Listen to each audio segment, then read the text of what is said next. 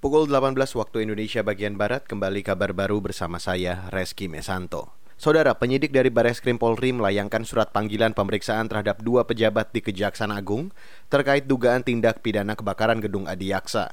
Juru bicara Mabes Polri, Awi Setiono mengatakan, dua pejabat itu merupakan kepala sub bagian PAM Info dan kepala sub bagian produksi.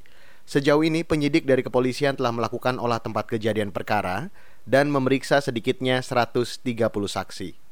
Ini juga penyidik telah mengirimkan surat panggilan kepada Kasubat PAM Info dan Kasubat Produksi Kejaksaan Agung RI untuk dilakukan pemeriksaan sebagai saksi.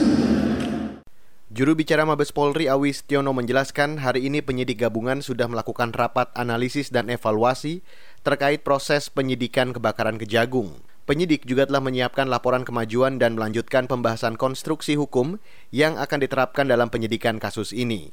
Berkas administrasi perkara ini pun sudah dilengkapi. Saudara, resesi ekonomi di Indonesia sudah diprediksi sebelumnya, itu lantaran ada perlambatan ekonomi yang cukup dalam akibat COVID-19. Resesi adalah kondisi kegiatan perekonomian yang melambat atau bahkan berhenti. Sejumlah indikatornya antara lain pengangguran meningkat dan produksi industri menurun. Kepala Badan Kebijakan Fiskal Kementerian Keuangan Febrio Kacaribu mengatakan, tanda resesi sudah nampak dari kuartal 1 hingga kuartal 2, di mana pertumbuhan ekonomi sudah terkoreksi signifikan. Nah, Q3 ini harapannya kita berada di sekitar uh, tadi berapa minus 2,9 sampai 1 ya. Jadi uh, jelas lebih baik daripada Q2. Tapi kalau ya namanya minus ya tetap minus. Artinya dibanding kuartal yang sama tahun lalu kita lebih jelek. Nah, tapi memang e, pemburukannya ini melambat kan gitu ya kalau untuk Q3. Tapi Q4 ini harapannya kita sudah bisa masuk ke teritori positif. Kepala Badan Kebijakan Fiskal Kementerian Keuangan Febrio Kacaribu berharap pertumbuhan ekonomi di kuartal 4 tahun ini akan membaik. Ia mengklaim pemerintah tengah berfokus memperbaiki pertumbuhan kuartal terakhir di tahun ini. Sebelumnya, Menteri Keuangan Sri Mulyani menyatakan Indonesia akan memasuki resesi lantaran pertumbuhan ekonomi diperkirakan terkontraksi pada kuartal 3.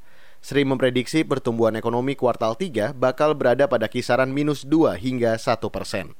Kita ke Jawa Tengah, Saudara. Pemerintah Provinsi Jawa Tengah mengajukan tambahan kuota pupuk guna mengatasi terjadinya kelangkaan pupuk. Gubernur Jawa Tengah Ganjar Pranowo mengklaim pemerintah pusat telah menyetujui penambahan pupuk yang diajukan Pemprov Jateng. Kata dia, kuota tambahan itu akan didistribusikan pada tahun ini.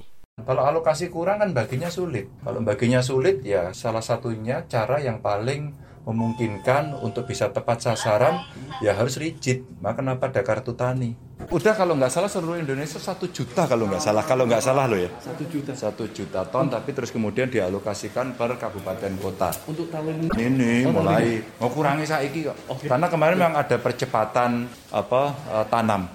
Gubernur Ganjar menilai terjadinya kelangkaan pupuk lantaran kurangnya pengalokasian pupuk ke daerah sehingga terjadi kesulitan pendistribusian dan tidak tepat sasaran.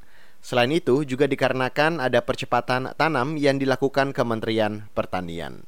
Demikian kabar baru KBR saya Reski Mesanto.